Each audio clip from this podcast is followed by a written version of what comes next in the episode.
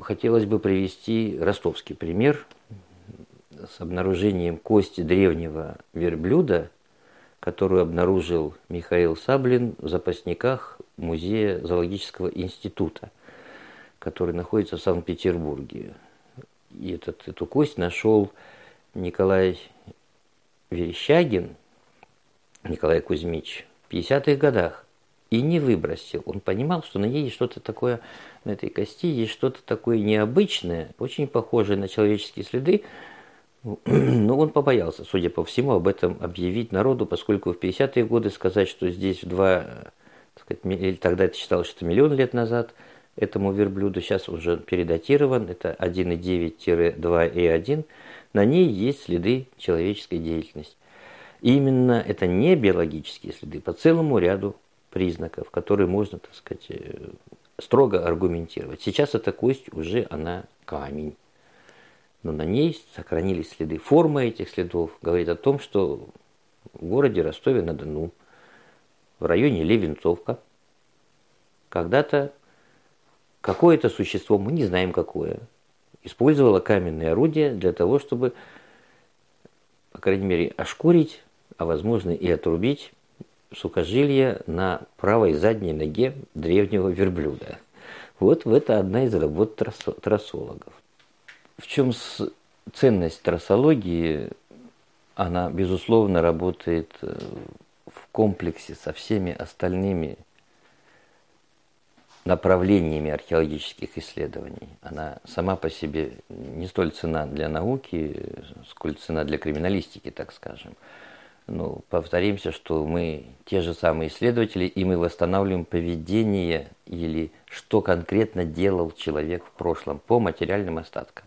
Если кремневым или обсидиановым или другим каменным орудием обрабатывать даже мясо, казалось бы, мягкий материал, на микроуровне возникают микроследы, которые долго потом сохраняются. На микроуровне даже кремень расплавляется на доли миллисекунд, и эти следы остаются. Там остаются царапины, то есть линейные следы, заполировка, и немножечко видоизменяется край, он либо скругляется, либо выкрашивается. Вот это и есть наша работа. Мы можем понять, что делали этим орудием, долго ли им пользовались, и какая из его частей является рабочим краем или нерабочим краем, и вообще орудие ли это или не орудие. Наша палеоэтнология или наша история реконструкция так сказать, древнейшего поведения человека на нашей территории или вообще в этом в мире начиналась с французских исследований в середине XIX века.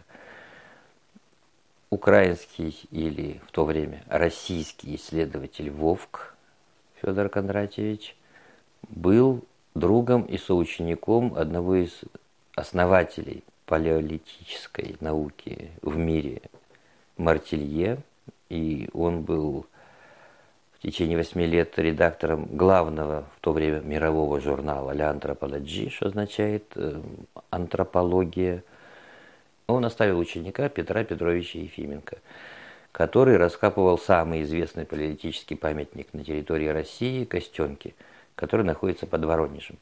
Вот он первый трассолог в археологии нашей страны.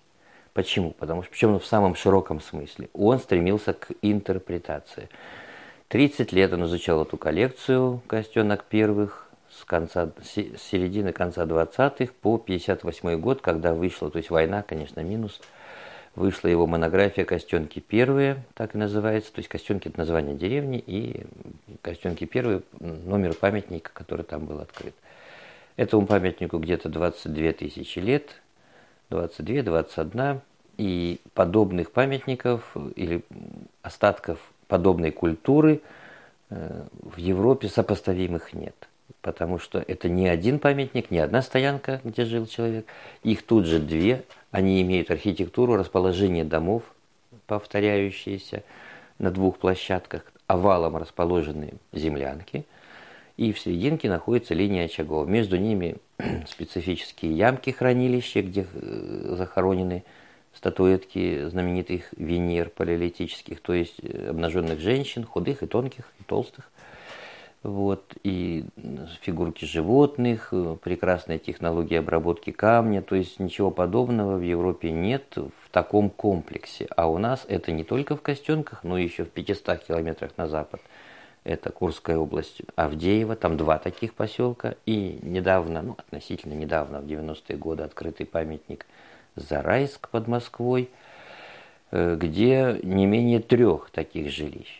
Везде повторяется технология расщепления камня, очень строгая, интересная, долго рассказывать не специалистам сложно это понять, но очень специфическое производство крупных кремневых ножей, так скажем, специфический нож, так, он так и называется, нож костенковского типа – специфических наконечников, прекрасное, вот называется это у нас мобильное искусство, то есть вот маленькие статуэтки, ну там относительно маленькие, вот такая голова есть одна женщина, вот такой из мергеля сделанная. Из бивня мамонта вырезали, что любопытно, не сверлили отверстий. Отверстий много, но все прорезанные. Ну, можно 99% отдать, потому что в, в этой культуре это было запрещено. Вот. И вот Петр Петрович, он изучал слой с точки зрения трассологии, он выделял объекты и их интерпретировал.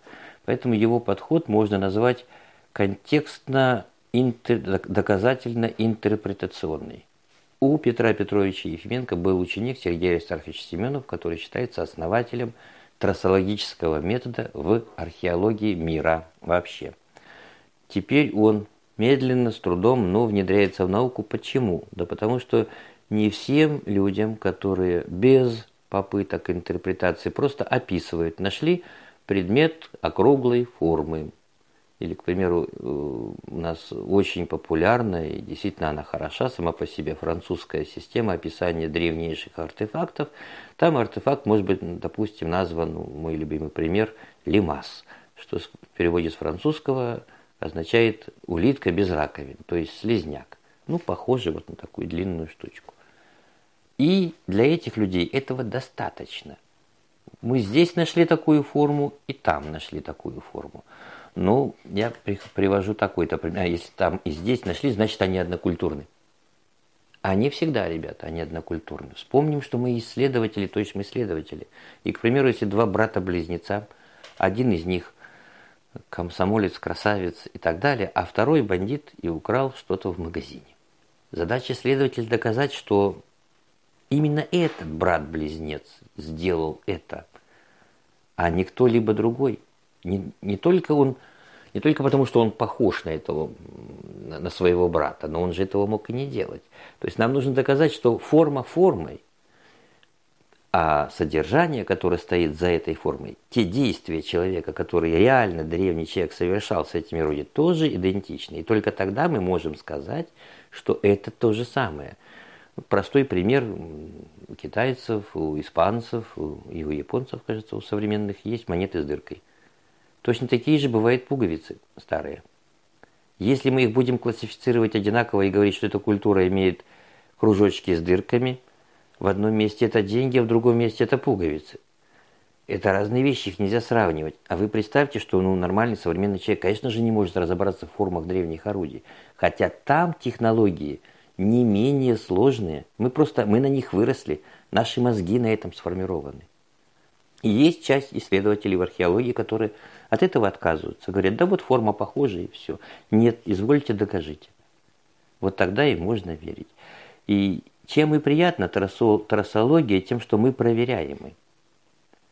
Мы сами себя проверяем. У нас есть такая штука под названием слепой тест или blind тест, как сейчас модно говорить по-английски – то есть это сложно сделать, но это делает постоянно, и каждый уважающий себя и свое дело исследователь устраивает себе слепой тест. То есть берется каменное орудие, кто-то им что-то делает и дает трассологу, который должен определить, что было сделано. Это постоянный, не просто там какая-то переход на высший уровень или еще что-нибудь. Это постоянная работа. Почему мы вот здесь и этим и занимаемся? Мы постоянно делаем эксперименты. Нам нужно знать, как выглядят эти следы. Их нельзя придумать. Основатель нашей трассологии Сергей Александрович Семенов нашел, был, не он найден, Ефименко, его учитель, нашел топор, такой втопорообразная форма, которая была найдена вот в этой стоянке Костенки первая, еще до войны была опубликована после войны в 1947 году статья его ученика Сергея Исаевича Семенова о том, что вот в палеолите был топор. Топор это много значит. Это значит, уже рубили деревья, значит, могли строить дома, могли строить суда и тому подобное. Э, следы очень выразительные, ровно на лезвие. То есть сама форма кремня похожа на топор, лезвие, правда, овальное, и следы видны невооруженным глазом. И они настолько были выразительны, что Сергей Аристархович решил экспериментов не делать, и так все понятно. Ну, кроме, кроме того, его учитель эти следы уже описал в своей книжке. И вплоть до, наверное, 80-х годов так и считалось, что это топор. А это, на самом деле, этой штукой рыли землю. Если бы он попробовал порубить дерево, оно бы оставило совершенно иные следы. И стоит порыть суглинок, вот тот именно, в котором эти землянки сделаны, за 20 минут эти следы появляются. Потом мы нашли сколы с таких орудий, обломки таких орудий и уже сотни раз повторили эти эксперименты и получили ровно такие же следы, мы знаем, что это не топор. Ну, таким образом мы получили, что мы знаем, чем копали эти землянки, и мы знаем, что все-таки топора в палеолите не было. Крайне любопытно, что среди ученых многие всегда ссылаются на вопрос «верю-не верю». Вот, в частности, со мной это случилось много раз по поводу Левенцовской находки древнейшей, находки для всей Евразии, заметьте, для всей Евразии, пока 2,1 миллиона нигде не перекрыто ни на Западе, ни на Востоке. Это древнейшая находка, это древнейшее свидетельство присутствия человека, только в Африке есть древнее, там есть, их много. А так все пока здесь вот самая древняя находка. И многим археологам, когда они слышали эти данные от меня, они говорили, я не верю. Ну, археология это не вопрос веры. Наука в целом не вопрос веры. Веришь, не веришь, здесь, если человек занимает такую позицию, он очень, так скажем, его позиции разрушить очень легко. Потому что нужно сказать, ну тогда, пожалуйста, объясни, откуда эти следы возникли. То есть, если люди верят или не верят, они все равно должны чем-то аргументировать. А аргументы как раз и происходят из научного подхода, который не относится ни к изложению, ни к диктанту, ни к сочинению, а называется исследование.